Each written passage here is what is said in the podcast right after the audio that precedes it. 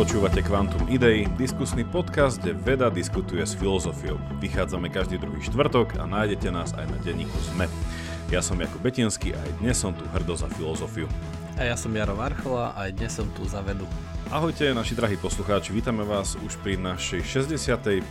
epizóde a dnes sa chceme rozprávať o predstavivosti alebo z takého e, viacej medzinárodného e, koreňa slova o imaginácii, alebo ešte viacej také slovenské o obrazotvornosti. A nadviažeme už na diskusiu, ktorú sme mali, teda minimálne na dve. Prekvapivo, takto presne pred rokom to vychádza, že sme o tom hovorili. Takže chceme to zase nejako prehlbiť a pozvrtať z každej strany. Predtým ale tri oznámy, dva poviem ja a jeden povie Jaro. Prvý oznam je, že toto je posledná epizóda pred letom, a v lete sa síce počujeme, ale v zníženej frekvencii, že bude iba jedno kvantum za mesiac, takže raz v júli, raz v auguste a potom od septembra sme tu zase e, naplno.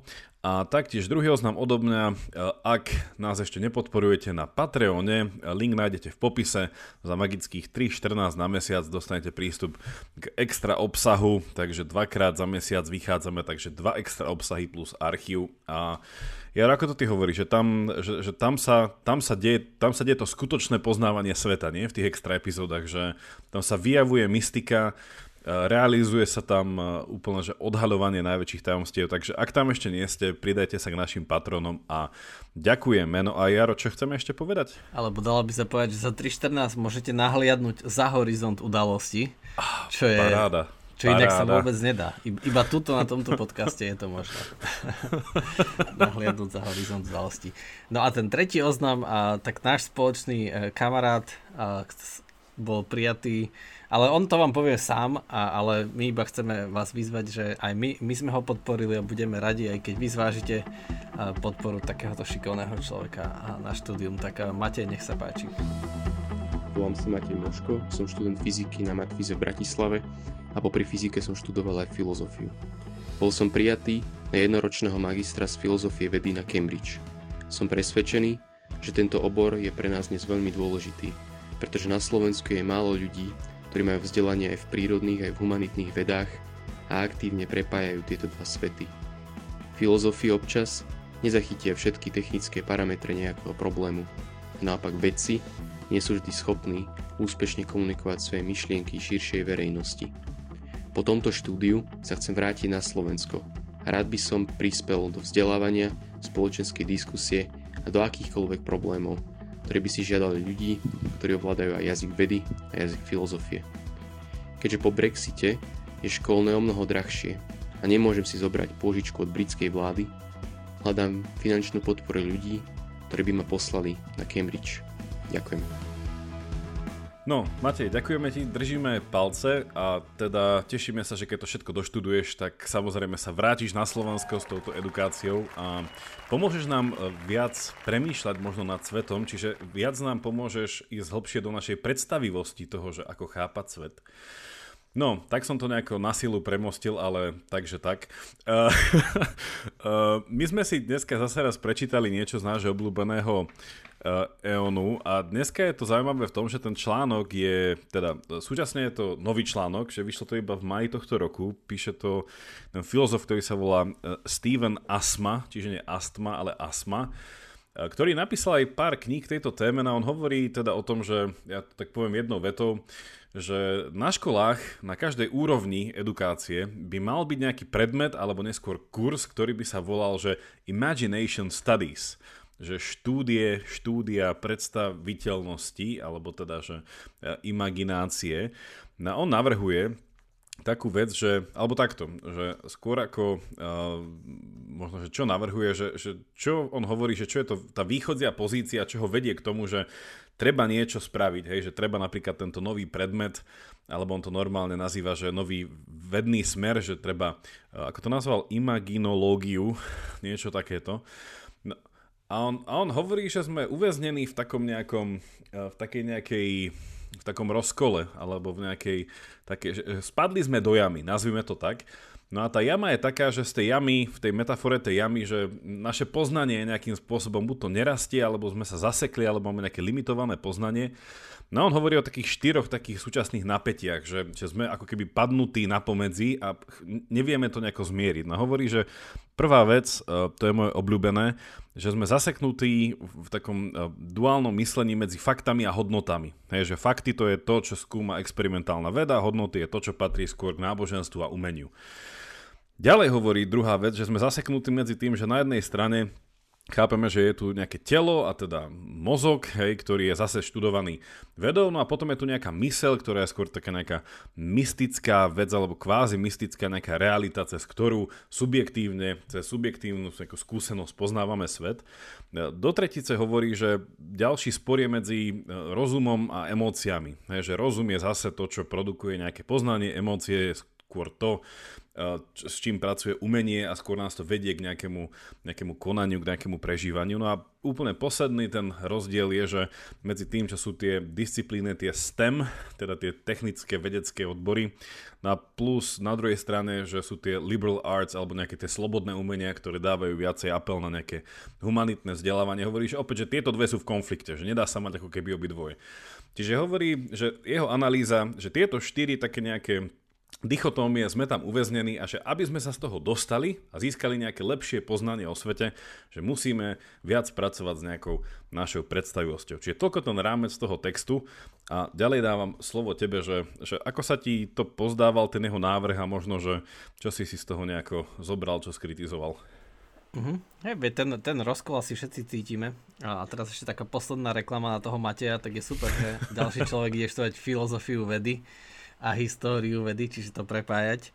A čiže ten, ten rozkol je ozaj, ozaj zrejmý a v dnešnej dobe asi viac ako hocikedy inokedy, keď je veda taká silná, ale práve naopak sa aj často zosilňuje tá subjektívna skúsenosť, tá, tá myseľ, to prežívanie, to umenie. No ale to je v rozpore s tým e, ako keby kvázi deterministickým pohľadom tých STEM disciplín. No ale on to tam ďalej, aby som doplnil tú analýzu toho textu, on to tam ďalej hovorí, že ale v dnešnej akože spoločnosti a hlavne vo vzdelaní je jasný dôraz a vie vybratý za exemplár, akože toto je tá najvyššia úroveň, toto je tá, tá správna najvyššia úroveň kognície, nášho vnímania je tá racionálna myseľ, ale tento filozof Asma hovorí, že táto vedecká myseľ je v skutočnosti výnimka. To vôbec nie je dominantná paradigma, ako vnímame svet a ako, ako si z neho robíme obraz. Čiže že napriek tomu, že to je tak, a, a on to tam potom spomína nášho obľúbeného Kahnemana, že vlastne Kahneman a Tversky, ale aj Freud a Jung a svojim príspevkom do poznania, do vedy ukázali, že naša myseľ je iracionálna v mnohom. Že to je taký mýtus, že my robíme rozhodnutia tak racionálne, vedecky, všetko iba dedukujeme a, použ- a indukujeme ale máme tie práve biases, ktoré objavili Kahneman a Tversky a popísali a potom Freud a Jung to podvedomie. Ďakujem za toto, že presne to bolo to, čo bolo treba v tomto bode povedať. Vidno, že tento podcast nerobíme prvý raz.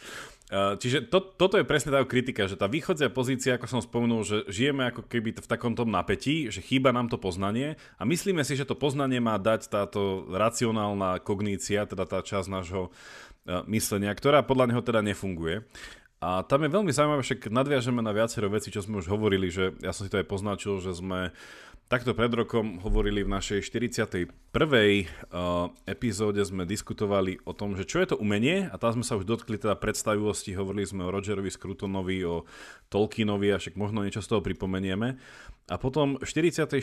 epizóde, a dáme na to aj linky, sme presne hovorili o týchto, o tých tzv. tých dvoch systémoch myslenia, to, to pomalé a rýchle Eh, kde sme teda cez eh, túto knižku a cez týchto dvoch autorov už spomínaných eh, sa tiež pozreli na to, že akým spôsobom poznávame. Ale teda tá celková tá otázka, ktorá podľa mňa nás dneska bude zaujímať, je také, že že ako vlastne poznávame, že, ak, že koľko, alebo že chceme tak nejako že napadnúť takú tú paradigmu, takú nejakú osvieťansko-racionalistickú paradigmu, že, že poznanie vy, prichádza výlučne cez nejaké racionálne poznávanie, ktoré teda by sa dalo nazvať, že je to, on to tu um, nazýva, ako to tu nazval, Asi iba, že vedecké, asi to mal na to synonymum. Vedecké, logické, doslovné, analytické. No to sú prívlastky.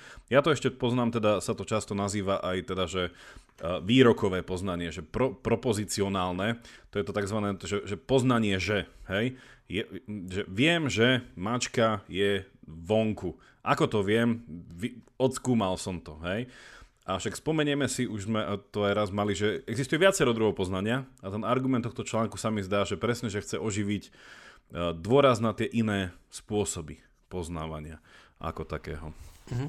Hej, ale, ale aby sme zase nejde to úplne s Kahnemanom a to aj sám autor hovorí a to si musíme uvedomiť, že Kahneman áno ukazuje, že naša myseľ je iracionálna, ale v takom zmysle, uh, že tá naša myseľ uh, má nejaké že tie biasy sú skôr také prekážky v našej racionalite, a, také akože spomaľováky, ale nie je to o tom, že, že to, čo chce a, táto imaginológia alebo tie imagination studies, čo chcú dosiahnuť a na čo by sme sa mohli viac sústrediť je nevnímať to, čo nie je racionálne ako, ako nejakú príťaž, on tam používa to slovo liability, ale ako nejakú, nejaký potenciálny zdroj, ktorý môžeme ďalej kultivovať a rozvinúť a veľa z neho vyťažiť. E, čiže to je dôležité, že, že to, čo navrhuje ten autor, pozrieť sa na tú predstavivosť ako niečo, čo môžeme rozvíjať, nie ako niečo, čo je brzda našej racionalite. Že racionalita e, nie je všetko a nemusí byť ani tá hlavná mm. a kľúčová. Áno.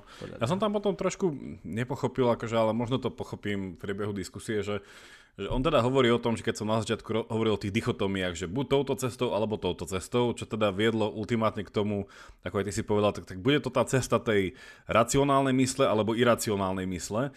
A on tam potom hovorí, že ale existuje, že tretia cesta podľa neho, a on tam tak, on to, on to hovorí, uh, že, že sa treba, že v tej, v, tej, v tej priepasti, v ktorej sa nachádzame, že netreba s nej ísť ani doprava, ani doľava, ale že ísť ešte v nej hĺbšie, hej, to je tá jeho tretia cesta. Ale potom mi príde, že tá, tá jeho tretia cesta je, čak je toto, že oživenie tej predstavivosti ako istého zdroja poznania, hej, niečo, čo je hodné ako štúdia, tak aj praktizovania.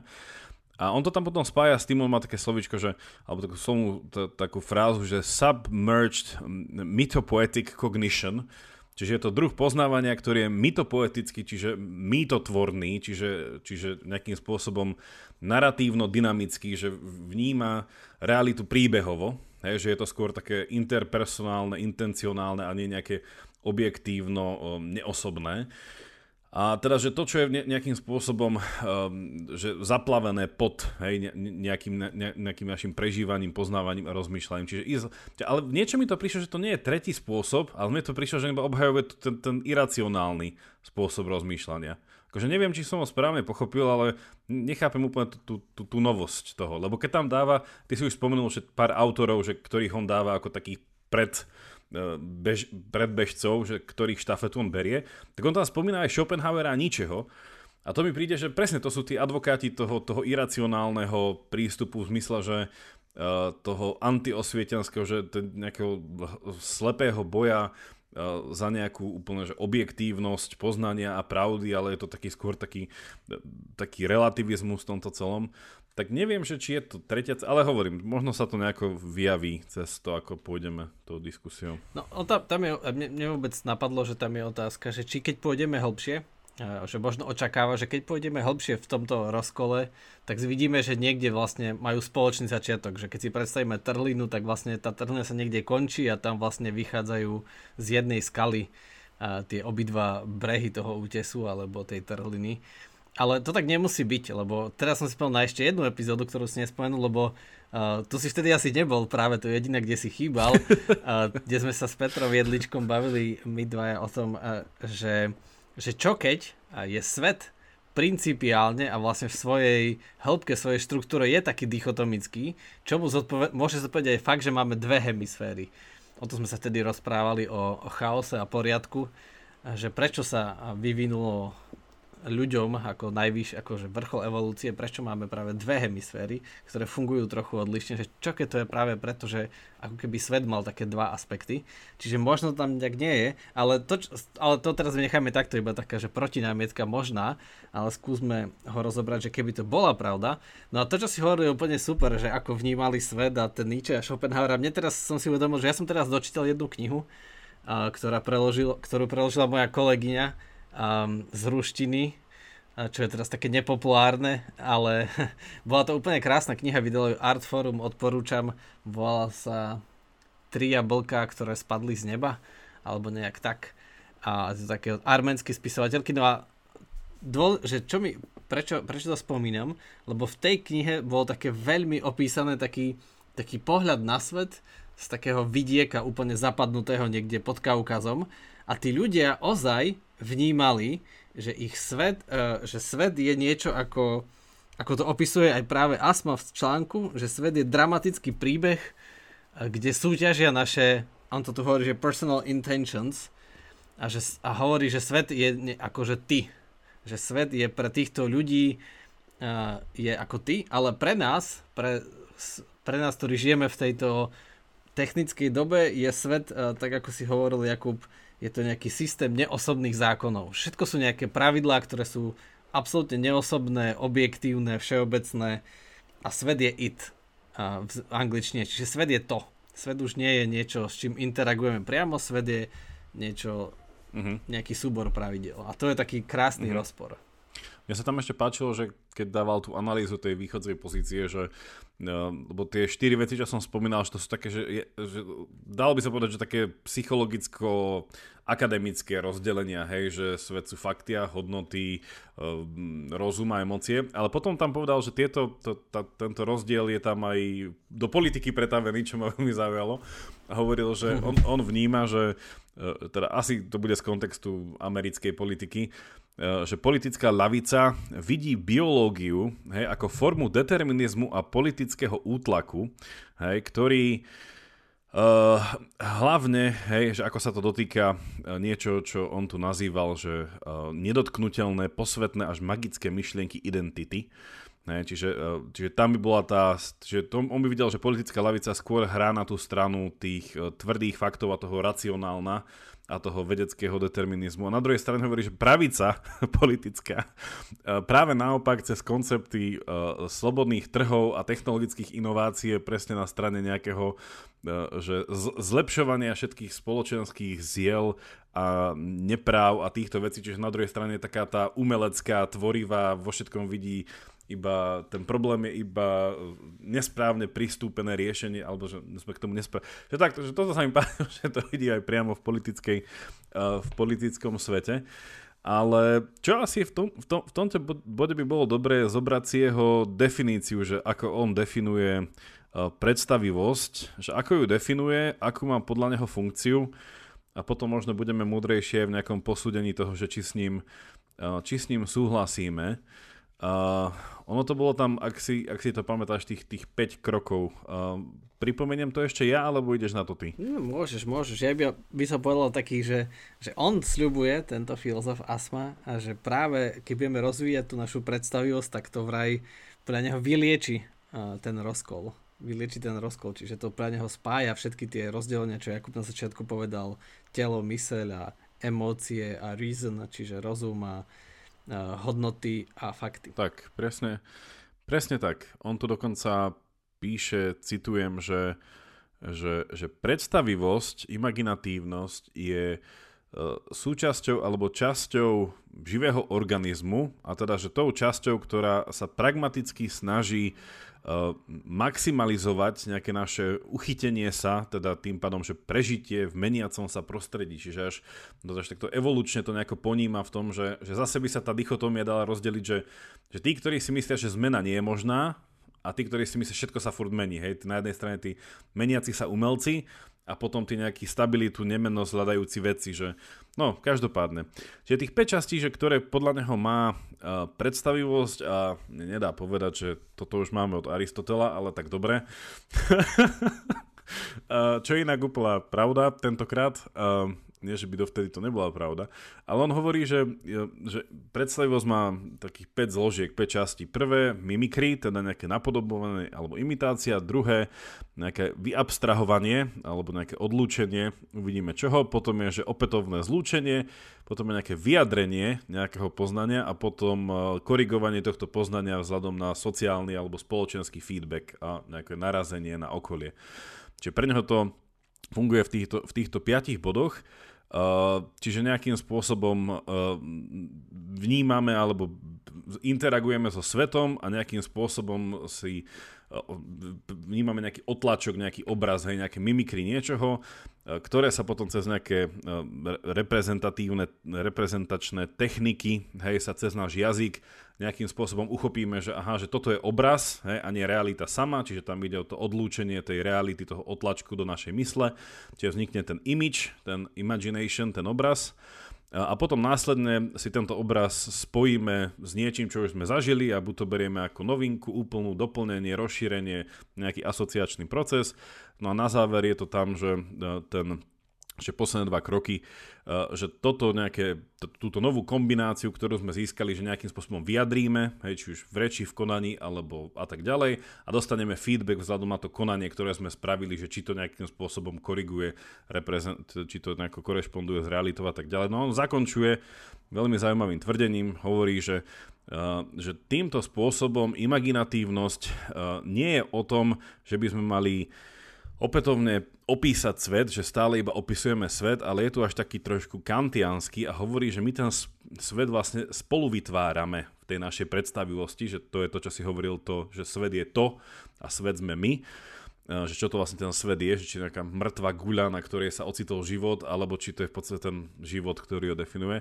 A hovorí, že teda imaginatívnosť je, že svet vytvárajúca schopnosť naša ľudí, hej, že, že imagine, a tým pádom vytvára to, čo on tam z Nemčiny zobral týchto autorov, že, že vnímaný svet, a opäť, hej, zostávame sa k nášmu obľúbenému Kantovi, ako sa tie veci javia, takže vytvára to ten, že javiaci sa svet a, a tak ďalej. A hovorí, že týmto spôsobom nejakým interdisciplinárnym snažením by toto mohlo byť nejaký základ pre zmierenie umeleckých smerov a vedeckých smerov. Hej, takýto ten, eh, čo sa inak nazýva, to je taká známa esej o dvoch kultúrach z 50. rokov, to sme asi spomínali.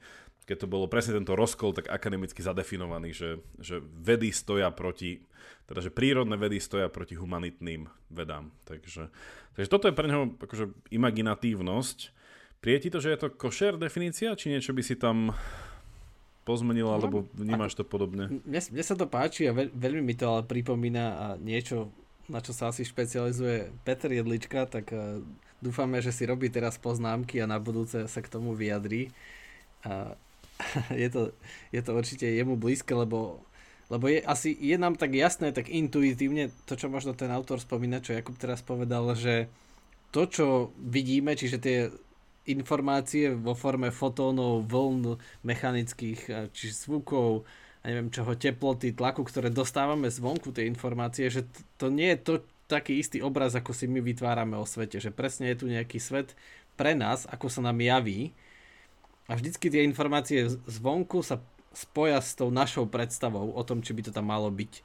A to sú možno tie také známe pokusy, ktoré, ktoré ste možno počuli, že keď uh, púšťali nejakým účastníkom nejakého psychologického prieskumu nejaký basketbalový zápas a mali sa sústrediť na loptu a nevšimli si go- gorilu, ktorá tam behala po basketbalovom kurte. Um, čiže, alebo, alebo niečo také, že, že keď sa na niečo nesústredíme, tak to tam neuvidíme. Že je oveľa, no keďže, keď čakáte, že tam niekoho stretnete na tej ulici, tak je oveľa väčšia šanca reálne, že ho tam uvidíte a aj inokedy ho neuvidíte, lebo ho jednoducho nečakáte, tak to prehliadnete. Sa sústredíte proste na niečo iné, aj keď pritom on tam reálne takisto je, aj v jednej, aj v druhej situácii, ale či ho čakáte, či nie. Čiže naša predstavivosť sa vlastne, on to tam píše, že to, čo my nazývame súčasnosť, naša skúsenosť so súčasnosťou, naša, naše vedomie, naš, to, čo my vnímame ako svet vonku, to je spojenie toho reálneho tam vonku, čiže toho objektívneho, fyzikálneho, ale aj s tou našou predstavivosťou že to sa spolu skladá a že my sa sústredíme na niečo. A tá predstavivosť e, formuje svet e, doslova, lebo ak, aký ho čakáme, aké si ho predstavujeme, tak to vidíme a to vnímame a nakoniec podľa a, a to je šokujúce, že nakoniec aj podľa toho robíme naše vedecké teórie. Podľa toho, čo my považujeme za dôležité. Ale už predtým je to naša predstava, tá naša predstavivosť, že čo sme si schopní predstaviť, tak iba o tom môžeme vlastne uh, hovoriť, o tom môže, to môžeme merať, o tom môžeme postaviť teórie, hypotézy, bez toho bez toho nemôžeme. Ja som to mal aj takú poznámku, keď som rozmýšľal, že čo z tvojho uhla pohľadu vedca sa najbližšie pre mňa vzťahuje k téme predstavivosti, tak to mi prišlo, že, že vytváranie vedeckých modelov, že to je v podstate také, že jedna veľká predstavivosť a teda hneď tam človeku napadne Einstein a podobný. Ale však on napríklad, že ešte stále na tému toho, že toho racionálneho mozgu alebo to tej racionálnej mysle a tohto, čo teda neza, nenazýva, že úplne že iracionálna, ale taká tá, že viac je taká nejaká uh, predstavivá mysel alebo také niečo, imaginatívna mysel by sme to mohli nazvať, že on, on tu dával taký, taký evolučný príklad, hej, že kde hovoril, že, že mysel sa podľa neho nevyvinula na to, čo my si dneska myslíme, že na to sa vyvinula a že by mal byť teda uh, procesor, ktorý spracováva informácie, vyhodnocuje ich a akože nejakým spôsobom že vypočítava. Uh, on, on to lepšie nazval, teda hovorí, že lepší názov, neviem teda ako ty si si to preložil, mne sa páči teda preklad, no, v angličtine to bolo, že uh, hedonic sharpener, čiže že hedonistické strúhadlo. a to bolo veľmi pekné v tom, že uh, podľa neho, že, že, že naša mysel hej, sa vyvinula, teda mysel ako, teda opäť, že, čo je to tá mysel, tak dajme tomu nejaká táto imaginatívna nadstavba nášho mozgu alebo niečo také, tak sa vyvinula preto, že aby zredukovala uh, náš skúsenostný šum hej, a nejakým spôsobom, aby nás cez pokus a omyl dostala bližšie k veciam, ktoré nám prinášajú uh, nejaké uspokojenie a satisfakciu a, a alebo zoširšia povedané, že umožňujú nám nejakú homeostázu, teda nejaký, nejaký vyrovnaný stav bytia vzhľadom na meniace sa okolie, niečo, niečo takéto. Čiže tam, no a teraz moja otázka je, že, že, že kde má tá jeho, teda že akým spôsobom má tá jeho imaginológia alebo imagination studies, že zmieriť túto, tento dualizmus toho nazerania na to poznanie, lebo aj toto tu, hej, že, že napríklad, že tento, toto nazeranie na mozog, že to nemal byť ten vedecký kalkulujúci, ale taký nejaký uh, skúsenostný a nejaký, ja neviem, taký, eh, neviem, ako by som to ani povedal, že to mi stále príde taký, ten, že, že ten inklinujúci takému vedeckému vysvetleniu tých, tých vecí, lebo ja som si pozeral aj, že čo on písal, aké knihy, tak uh, vlastne, že túto primárne čerpá z nejakej knihy jeho z 2017, ktorá sa volá, že Revolúcia predstavivosti, ale potom napísal ďalšiu knihu, že, že prečo potrebujeme náboženstvo, a ešte niečo obdobné opäť o tej imaginácii. Čiže mne akože príde, že to, čo on sa snaží povedať je, že v niečom, že, že keď rozmýšľam, že, že čo vlastne by tvrdil nejaký, nejaký teoretik sekularizácie, že, že čo svet stratil s tým, že sa prestalo rozmýšľať v nejakých tých umelecko-náboženských, mýtických akože termínoch, alebo že nepremýšľať, ale že predstavovať si svet takýmto spôsobom. Tak mi to príde, že mu asi chýba taký ten, alebo že chcel by oživiť takú nejakú, že e, nejakú tú nasmerovanosť, tú intencionalitu, nejakú zmysluplnosť toho sveta ako to my, že to niekam smeruje, nejaký, nejakú, tú, nejakú tú teleológiu, ktorú tu tá veda zobrala, ale súčasne ju, že na jednej strane asi, že tá, že, že tá, že tá pásca toho je, že, že veda ju zobrala a na druhej strane to umenie ju, že, že ju relativizovalo. Hej, asi. Že veda by povedala, svet nemá zmysel a umenie by povedalo, každý vytvárame svoj zmysel. A že mu asi chýba niečo takéto, takéto napomedzi. Že nejaký ten, nejaký ten veľký príbeh, nejaký ten mýtus toho, že nejaký, no neviem, rozmýšľam, lebo z toho článku, ako to potom pokračuje, že ten záver toho článku je, že on tam dáva takých že 5 vecí, ktoré by chcela, aby tá imaginológia študovala od toho, že vplyv, pozitívny vplyv a využitie halucinogénnych drog až po to, aby neviem čo. Ale neviem, že, že čo si chytil z toho článku, že by mala byť jeho odpoveď, že, že, že čo chce ako hypotézu priniesť že by malo byť to riešenie tá tretia cesta. No na tých, tých 5 rád už môžeme vynechať, tie sa mi nezdali až také super. Áno, áno, to bolo, to bolo už, to už budú robiť imagination studies. tak, tak. Ale, ale podľa mňa, ja tam vidím jednu takú možnú odpoveď, ktorú tam on navrhuje a čo je také podľa mňa kľúčové, že ako to zmierniť. Pre mňa to kľúčové slovo je model. Lebo aj ty si tu už povedal, že to, to je niečo ako model, no ale to pre mňa, on chce vyjadriť, že on tam doslova píše, že príbehy a obrázky, obrazy, čiže všetky tie diela predstavivosti, ktoré dneska považujeme za diela fantazírovania, že oni nie sú iba opis alebo model sveta, že to, to tom zore, že oni nie sú obil, že oni v sebe nesú nejakú motiváciu, nejaký, nejakú, inšpirujú nejakú akciu. Čiže sú také dynamické, že to nie sú iba modely. A, a v, to, v tom, akože pri tom som sa pozastavil, lebo veľakrát o všetkom možnom už tiež uvažujem tak príliš vedecky v zmysle, že všetko je model. Že hoci, či, hociaký koncept, všetko je proste model niečoho iného, čo sa nachádza tam vonku. Ale to je také veľmi neosobné nazeranie na svet v zmysle, že tam vonku je nejaká objektívna, neosobná realita a ja vymyslím niečo a to je dobrý model na to. Alebo že to je, tento príbeh dobre zosobňuje niečo, čo je tam. Že nejakú interakciu človeka s realitou, hej? Nejak, niečo, neviem, nejakú evolučnú biológiu, nejaké, nejaký poznatok z evolučnej biológie. Čiže no on, on chce pre mňa povedať, že uh, chce zdôrazniť te, tu, ten aspekt toho bytia, že bytie je vlastne niečom osobné, tak ako tam nazval tým ty, uh, že bytie je tiež nejaká osoba v zmysle, že my sme v nej neustále interakcii so svetom, to teraz nie tak mysticky, kvázi mysticky.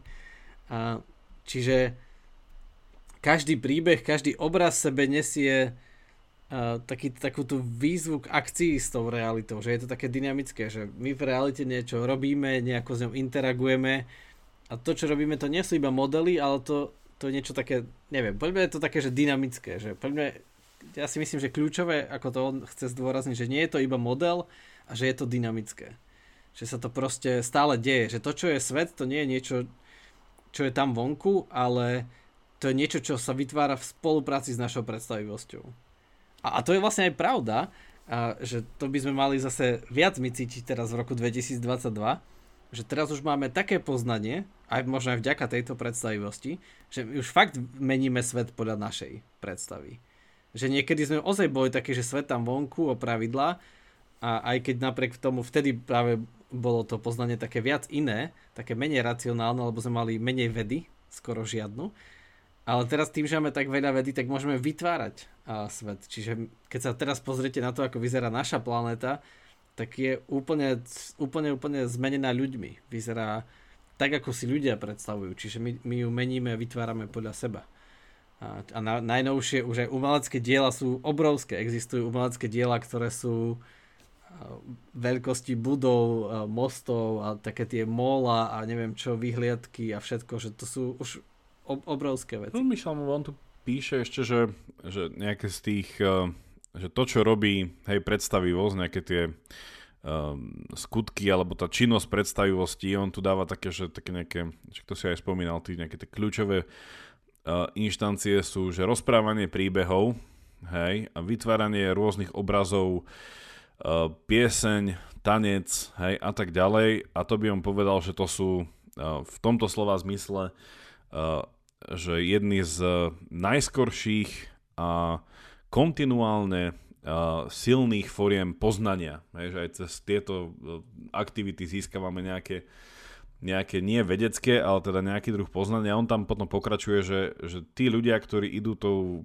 cestou, že, toho, že to poznanie získavame iba cez to, čo sme nazvali to analytické poznávanie, to výrokové poznanie, takže to sú podľa neho ľudia, ktorí vedia skonštruovať vynikajúcu umelú inteligenciu, ktorá vie robiť e, rôzne, rôzne manipulácie, identifikáciu rôznych vzorcov, foriem, vied a tak, aj novými originálnymi spôsobmi, ale Hej, podľa neho hlavný rozdiel je, že, tieto, že tá naša imaginatívnosť je vždycky nejakým spôsobom motivovaná, zacielená, sledujúca niečo, nejaký záujem, hej, tú intenciu, ako sme už, ako sme už o, hovorili.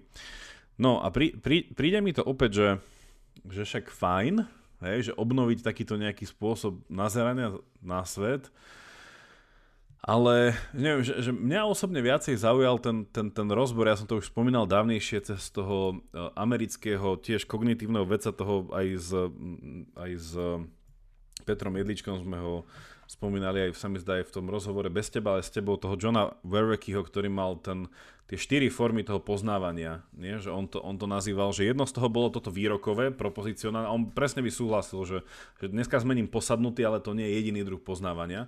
On potom povedal, že ďalšie je to procedurálne, to je, že poznanie, že ako veci spraviť, takže know-how je iný ako že vedieť, že.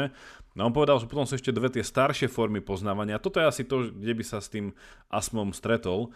On to nazval, že jedno je tzv. že e, participatívne poznanie a potom je, že perspektiválne poznanie. A to participatívne je, že poznať, a to je asi to, čo on spomínal s tou homeostázou, že, že, že to participatívne je poznanie, ako prežiť v nejakej aréne, v nejakom životnom prostredí. Hej, že ako, ako sa ako prežiť napriek stálej zmene, niečo také, že to, tento druh poznania, ktorý nemusí byť nevyhnutne vedomý. A potom bolo to poznanie uh, perspektiválne, ktoré bolo, že je to poznanie z pohľadu uh, vteleného uh, cítiaceho alebo nejakej vtelenej percepcie. Uh, čiže je to z pohľadu uh, človeka ako majúceho nejaké telo, ktoré, ktorým on je. Že to nie je iba nejaká oddelená mysel, ale je to poznanie uh, skrz, uh, skrz uh, svoje telo. No a toto mi príde, že uh, nehovorím, že zaujímavejšie pre mňa osobne, ale príde mi to, že toto je asi niečo podobné, čo on chce obnoviť, lebo, preto, lebo pre toho Vervekyho tam bol podobný úmysel, že, že v niečom chce prinavrátiť zmysluplnosť tomu, že ako konáme a tá zmysluplnosť pre neho vychádzala v niečom takom, že, že treba sa pozrieť na to, že aj akým sme po tej telesnej stránke tie fakty, ktoré nejakým spôsobom môžu viesť nejakým hodnotám a že tam musí byť nejaké prepojenie, že povedať, že sme druh bytosti alebo existencie, ktorá potrebuje život v komunite, ale súčasne potrebuje nejaké, e, nejaké, nejaké, nejaké individuálne hľadanie šťastia, že, že pre neho by toto vychádzalo z toho, že, že aký sme, v akom svete sme, ale stále môžeme vytvárať nejaké významy a niečo, a niečo také. Neviem, akože stále rozmýšľame, čo tam chce ten, ten asma priniesť, že, že, že ako to chce sklbiť tieto dve veci. To podľa neho tam keď sa pozrieme na ten príklad, ktorý tam uvádza, ktorý ma veľmi zaujal, je, že prečo, prečo všetci prestaneme napríklad kresliť? Že keď sa, sme deti, tak všetci si kreslíme, alebo viac mladí ľudia píšu básne, alebo si vymýšľajú príbehy a potom zrazu prestaneme. A on tam pre mňa uvádza dobré vysvetlenie v tom, že jednoducho časom zistíme, že jednoduchý jazyk je oveľa efektívnejší spôsob komunikácie. Čiže ako niečo kresliť a vyjadrovať s takéto symbolmi a nechať upustiť svoju predstavivosť, je proste použiť efektívny jazyk, niečo máš taký suchý, efektívny, taký, že všetko má jasné, je, takú tú zobrazenie jednak jednej, že keď poviem pero, tak je jasné, čo to v reálnom svete znamená, poviem stôl a používame takéto jasné veci, čiže takýto nefilozofický jazyk e, každodenný je oveľa efektívnejší, ale tí ľudia, ktorí neprestanú kresliť, alebo maľovať, alebo fantazírovať a niečo tvoriť, tak potom sa tam objavia nejaké veci, ktoré aj nás ostatných fascinujú a nevieme poriadne prečo. A že prečo nás fascinujú nejaké obrazy alebo čo. A on tam naznačuje, že práve to, že keď, nech, že keď kultivujeme tú našu neracionálnu, nevedeckú myseľ, tú predstavivosť, tak môžeme odhaliť ešte niečo viac o sebe. Že tak ako si hovoril, že ten Varaky odhadoval, že cez telo môžeme pochopiť, kto sme a on hovorí, že tento asma, že cez predstavivosť. Čiže keď vytvárame tie obrazy, tak dokážeme vlastne sledovať, že čo, čo sa na tom papieri ocitne. My ideme opísať racionálne ten proces, že krok za krokom, že prečo práve takto. Ale tam môžeme odhaliť nejaké, on to hovorí, také tieto naše mentálne filtre a kategórie, že ako v tej, ešte v tej väčšej hĺbke rozmýšľame a ako sme vlastne prepojení so svetom, ako ho spolu vytvárame. Čiže také tie, on to tam hovorí, že templáty predstavivosti. A nikdy tam nespomína to, že vzory, že patterns. Aj mne, mne by to tam pasovalo, ale možno má nejaký dôvod, prečo to nespomína. Že to sú iba nejaké vzorce, lebo to pripomína asi model. Ale takú tú hĺbšiu štruktúru mysle, že, že mysel je vlastne so svetom taká za jedno a nemusíme ju oddeľovať, lebo, lebo mysel vlastne spolu vytvára svet. Že to, čo ja vidím, to, čo vnímam a možno aj to, že ktoré vedecké teórie vytvárame a prečo nie iné. Že čo nás zaujíma, aké otázky si kladieme, že to tam niekde musí byť a to možno je v tej našej schopnosti, v tej našej, mm, tej našej v tom našom po- nevedomí, že v tom, ako, ako sme keby zrastení so svetom, že čo si vieme, neviem, no je to také, hej, niekedy to tam proste sa mi zdá, že už nehovoríme o predstavivosti, ale ako keby o niečom inom, o nejakej, ja neviem, o nejakom platonovskom spomínaní si na svet ideí alebo čo. A je to také, nie, nie je to úplne jasné, akože ani mne to predstavilo, ale akože veľmi, veľmi dobré otázky otvára ten autor na zamyslenie, že, lebo ten rozkol je nám všetkým zrejmy a zažívame ho podľa mňa každý deň. Že na jednej strane tu je objektívny svet pravidel a potom je tu, ale niekedy nám vôbec neodpoveda na to, že čo je pre nás dôležité, že OK, ale my tu máme svoj nejaký životný príbeh a je tu nejaký príbeh spoločnosti a národa a našej rodiny a neviem čo. A sú úplne veci, iné veci, ktoré nás zaujímajú, že byť šťastný a mať to a to a túžby a tak ďalej a, a zrazu je tu, sú to nejaké pravidlá, ktoré mm-hmm. nevidíme medzi tým prepojením. Ja rozmy, rozmýšľam, lebo akože na jednej strane akože asi, asi, asi ho chápem v tom, že aj ty keď si spomenul tie templatey, nie? že tieto šablóny, cez ktoré chápeme, že ako keď si idem spraviť nejaký, ja neviem, že nový obrázok na, cez Canvu, aby som hodil nejakú grafiku na Instagram, tak sú tam rôzne tieto templatey, tie šablóny, ktoré už iba dovyplním. Že, že tá predstavivosť naozaj, že je ten druh e, rozmýšľania, ktorá ide ešte pred tieto templatey, lebo tie šablóny už sú výsledkom nejakej, nejakého nejakého takého spoločenského sedimentu, čiže áno, že viem si predstaviť, že už to samotné rozmýšľanie cez tie dichotómie, ktoré on nám načetol, že to už sú tie rôzne šablóny, ktorých nejakým spôsobom sa nevyriešime to ich používaním, ale musíme vždycky predne a, tá, a tam tá imaginatívnosť je jediná, ktorá vie to spraviť. Uh, súčasne ale neviem, že rozmýšľam uh, rozmýšľam, že uh, akým spôsobom akým spôsobom, že, že ako, ako ďaleko chce až ísť, lebo v niečom sa mi zdá, že on tam navrhuje také, že, že treba vrátiť že, uh, že, že estetické vyučovanie, hej, že vrátiť opäť, že ako ty si povedal, že prečo ľudia prestanú kresliť. Dal by sa spýtať, že prečo už knihy nemajú obrázky od istého bodu vo, vo vyučovacom systéme a potom už iba grafy a rôzne diagramy a, a, a horšie, horšie a horšie. Uh, že, že či on chce akože vrátiť uh, také nejaké že učenie predmetov, alebo teda, že aktivít, ktoré sú nejakým spôsobom, že, že viacej zapájajú telo a nejakú našu túto tvorivú činnosť a cez to nejakým spôsobom nechať prietok, ako aj ty si hovoril tomu platonovskému rozpomínaniu, že necháme to všetko na nejakú intuíciu a na nejaké, eh, na nejaké tie, neviem, také neočakávané vhľady do vecí a nejaké, nejaké nápady, že neviem, že už mám plnú hlavu konceptov a toho, ako sa má svet chápať, ale e, keď zrazu som bol len tak, ja neviem, si poviem, že idem robiť nejak... Išiel som na kurz, neviem, kreslenia a zrazu počas toho kreslenia sa mi tak veci zrazu inak pospájali, že som prišiel na to, že aha, že práve, že potrebujeme takýto koncept a iný spôsob nazerania a to.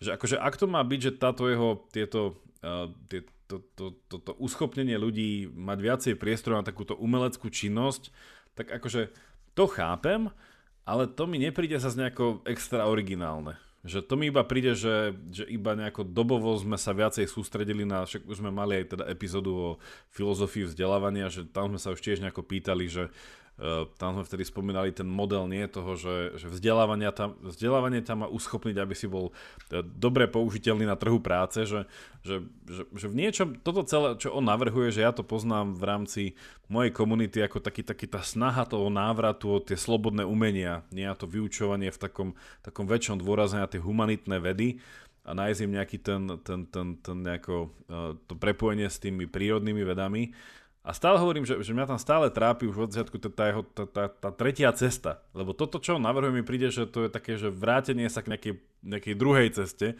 že nevidím v tom nejakú tú, tú nejakú, neviem, uh, jedin, nejakú takú originalitu. Ale hovorím, stále ho môžem iba uh, zle chápať uh, v tom celom, že čo tá, čo tá imaginatívnosť akože má, má priniesť. Lebo nemyslím si, že by nejakým spôsobom chcel nesúhlasiť s Kantom a s nejakými našimi uh, konceptami nejakej a priornej intuície, že, že zrazu aj on ide popierať, že každá naša skúsenosť sa nevyhnutne nedeje v čase a priestore a všetko, čo je zapríčinené, má že každý následok má svoju príčinu a tak ďalej, že, že tu asi nechce ísť tou imaginatívnosťou.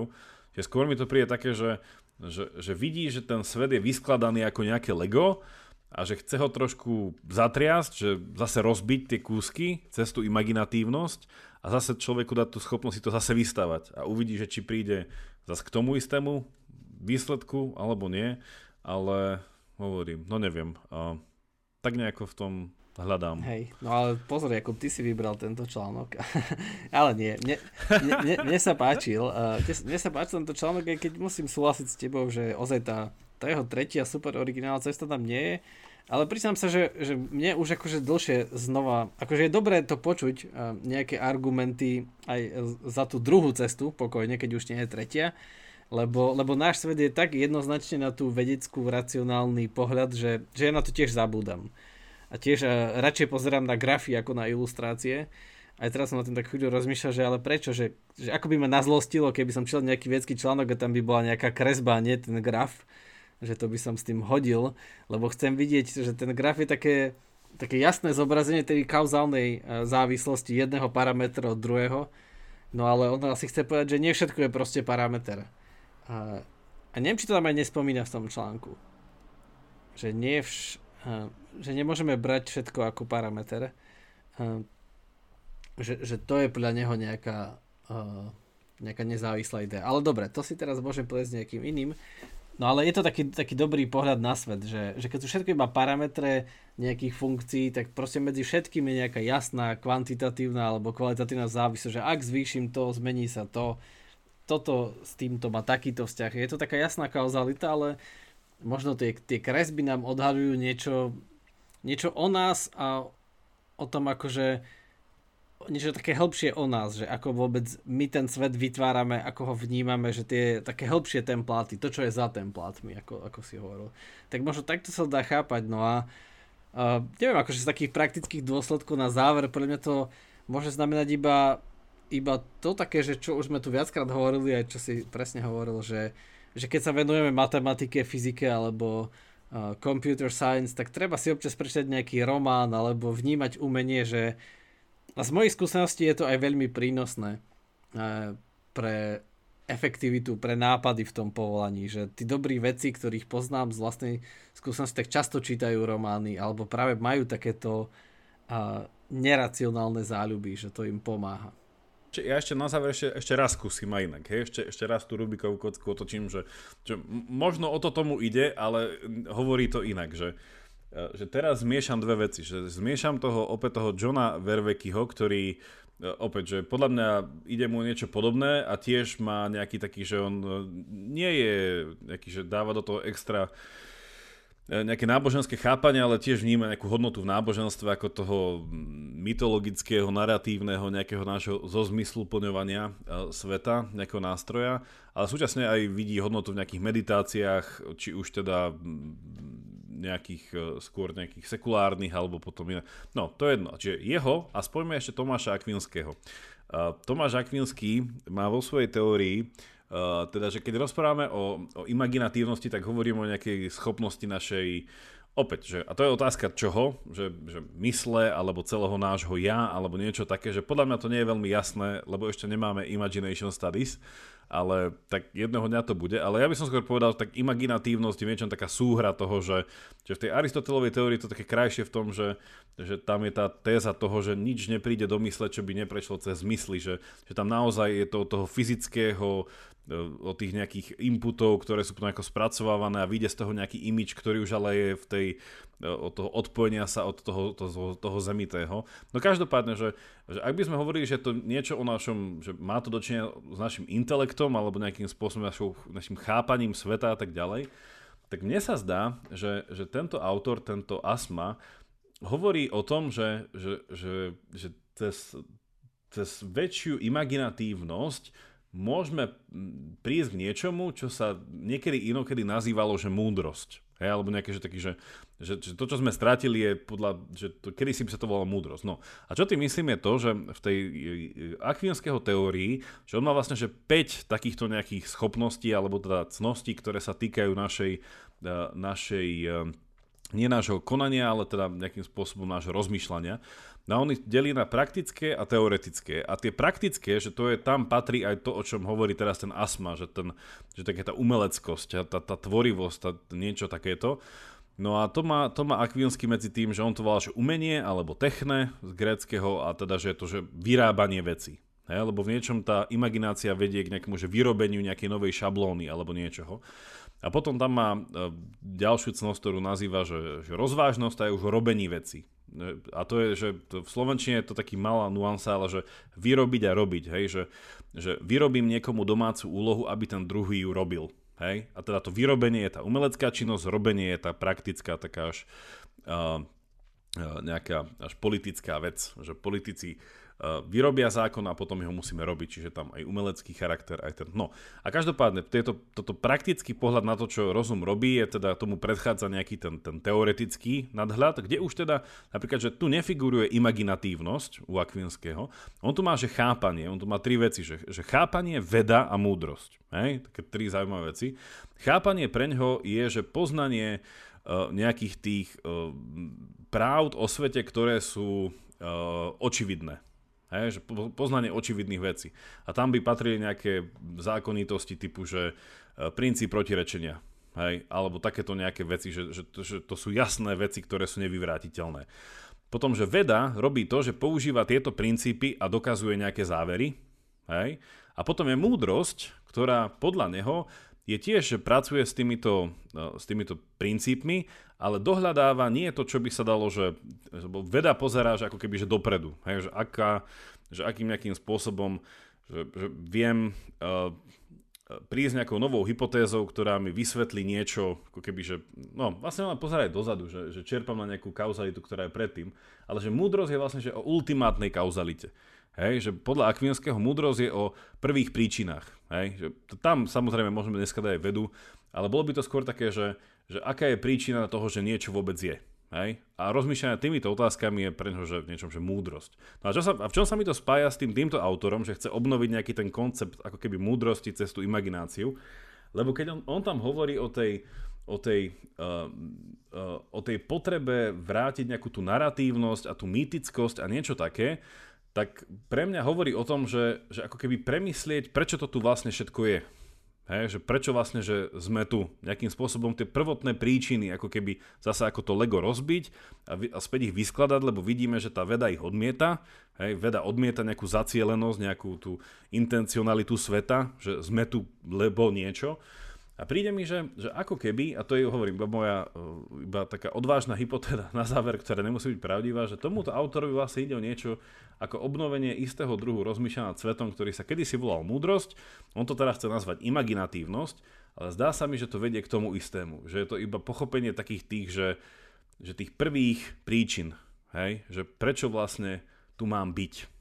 Hej. A ako to zistím, tak vedecký pokusom nie, že asi há nejako, nejakým takým tým iným druhom poznávania, ktoré môže byť výsledkom nejakej imaginácie. Neviem, to som iba tak tresol, ale na teraz sa mi to páči, mm-hmm. ale možno sa mi to zajtra už nebude páčiť.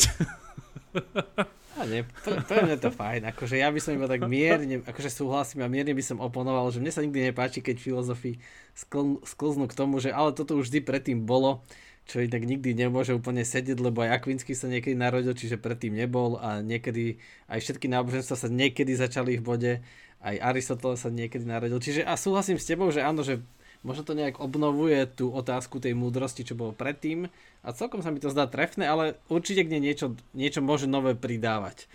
Lebo keď sa pozrieme spätne dozadu, tak niekedy sme boli iba opice, ktoré na seba hulákali v jaskyni a nevedeli ani rozprávať. Čiže niekde musí prísť niečo nové. Čiže mne sa nikdy nepáči, keď vedec sa pozerá na to, čo povie filozof z pohľadu dokazovania dôkazov a nie konceptov. Že my iba tvrdíme, že keď tu už niečo bolo, my hovoríme, že koncepčne tu už niečo bolo, ale nie dôkazne tu niečo bolo. Čiže napríklad, že podľa mňa už, že, že koncepčne už hrozne naprieč storočiami, tisícročiami tu máme niečo, čo niekedy sa nazývalo konceptom, že múdrosť, možno dneska sa to nazýva konceptom, že zo zmysluplňovací princíp, ktorý je výsledkom imaginácie, neviem. A to mi príde, že, že, že toto som tým chcel povedať, že už to tu bolo. Že, že, že zdá sa mi, že to je to, čo on chce dať, ale možno sa úplne no, ale, možno... no však ja, ja súhlasím, že iba hovorím, že ten koncept, že on akože keby naberá na šírke alebo na hĺbke, že proste to, čo bolo múdrosť, niekedy môžeme chápať hĺbšie. Že to, čo bola hmota, niekedy môžeme chápať inak. Alebo to, čo bolo niekedy, že neviem, dobro, môžeme to chápať oveľa hĺbšie. Tak akože pestrejšie, že, že áno, že súhlasím, že nie, niekedy to už, niektoré veci sú tu dávno, však ten názor, že neviem, že, alebo aj veda už je tu dávno, aj všetko, aj to, že čo je rozum, ale to, čo je rozumné, to sa zväčšuje tá množina, lebo stále chápeme viac. Tak by som to asi povedal inak. Tak asi, asi, asi to, čo chcem povedať, je z pohľadu nejakého realizmu v tom, že tá potreba po nejakom koncepte, i keď ten sa môže meniť, že to je to, čo, o čom vieme, že už tu je dlho. Hej, že potreba, alebo inak to povedané, že, že svet nejakým spôsobom nechápeme a hľadáme nejaké vysvetlenie a hľadáme rôzne koncepty, ktoré by ho vysvetlili a istú chvíľu tu bol koncept múdrosti, istú chvíľu to môže byť niečo iného, ale vychádza to z nejakej už pociťovanej, že dlho, dlho pociťovanej nejakej koncepčnej, uh, koncepčného hladu, že nejakým spôsobom chýba nejaký vysvetľujúci nejaký princíp. A, že, a to, že to mi príde, že to už je tu hrozne dlho, hej, a toto podľa mňa, že je iba ďalší pokus o, nejakú, uh, uh, o nejaký obrad. A, Neviem, ale... či toto je tvoja originálna myšlienka, ale keď hej, tak to by stalo Jakub zaujímavo, akože povedať, že naše poznanie je vlastne také dierové poznanie, také nedostatkové, že to my vnímame tie nedostatky. Že to, ako sa buduje naše poznanie, je vlastne, že vyplňame tie diery, ale že to, čo tu je primárne, principiálne hovoríš, sú tie nedostatky, tie, tie diery v našom poznaní, tie otázky, ktoré treba zalepiť a na to vymyslíme nejaké koncepty. A to sa mi páči. Keď to je tvoja myšlienka, super. O, originálne myšlienky neexistujú. My sme všetci de- dedičmi. a to som chcel práve, práve povedať, že to nemôže byť pravda, lebo niekedy tu boli iba opice, ktoré na seba hulákali v jaskyni, čiže určite to po nich nemáme. Veď áno, ale, ale, ale aj to hulákanie bol nejaký spôsob komunikácie istej túžby a nejakého nechápania. No dobre, to už by sme, uh, to už hej, by sme hej. nejako... No dobre, tak uh, ja si myslím, že čo, vieme si predstaviť v našej imaginatívnosti, že čas sa naplnil. Uh, mm-hmm. A mhm. teda pripojíme vám aj tento článok, uh, opäť, že pozrite si ho, možno s, teda s tými tézami súhlasíte, nesúhlasíte, možno aj s tými východiskami nesúhlasíte a tým pádom ten článok pre vás nebude mať zmysel, ale prišiel nám zaujem, zaujímavý a minimálne najbližšie, keď budete s niekým na káve a spýtate sa ho, že čo by si chcel študovať, tak vy môžete povedať, ja by som chcel robiť Imagination Studies. Takže, a možno aj, možno aj Matej, Ma, Matej Moško možno aj v tom celom bude robiť nejaký Imagination Studies. Takže na závor ešte pripomíname, aby ste ho nezabudli podporiť. E, každé euro sa ráta, ale v tomto prípade sa viac eur ráta. Takže viac. krutý realizmus. tak, tak, ale a ešte, ešte dodávam, že aj keď túto epizódu počujete neskôr, čiže nie v ten týždeň, pár dní po vypočutí, tak asi to bude stále aktuálne tá Matejová výzva ešte dlho, lebo začína štúvať až v septembri, tak aj tak si to pozrite, keď máte záujem ho podporiť, lebo je, bude to aktuálne ešte aj cez leto aj ďalej. Dobre. Tak ďakujem za, za to, že ste to počúvali s nami a zvyšok až po za horizontom udalosti, teda majte sa. Majte sa a samozrejme vás pozývame zostať s nami a ísť za horizont udalostí cez náš Patreon, takže ďakujeme, ahojte.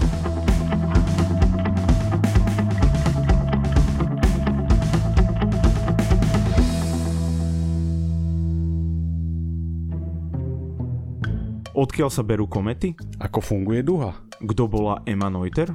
Čo sú to kvantové počítače? Prečo vybuchujú sopky? A ako prežiť pád z lietadla? Moje meno je Jozef. Moje je Samuel a spolu robíme vedátorský podcast, kde hľadáme odpovede na takéto otázky. Epizóda vychádza každý týždeň a nájdete nás vo všetkých podcastových platformách a na stránke sme.sk.